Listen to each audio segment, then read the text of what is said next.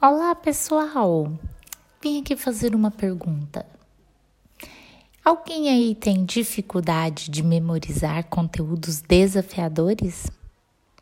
Querem aprender como memorizar conteúdos desafiadores sem perder muito tempo? Esse é o nosso assunto de hoje.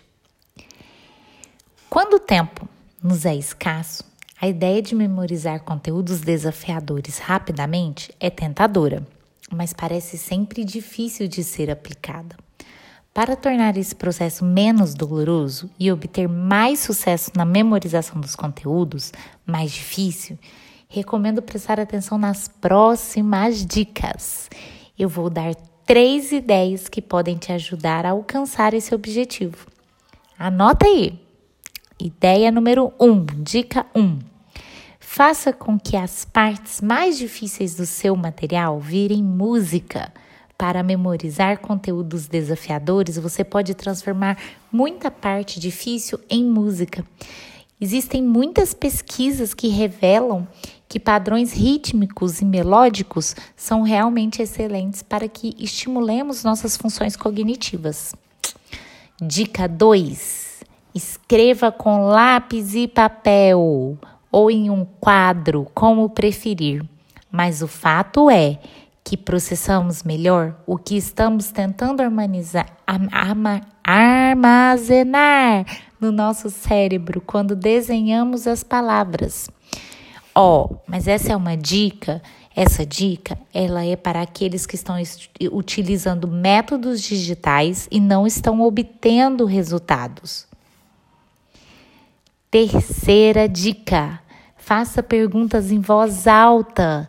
Segundo estudiosos do assunto, quando nos questionamos em voz alta sobre aquilo que estamos estudando, conseguimos memorizar conteúdos de maneira muito mais intensa e bem mais funcional.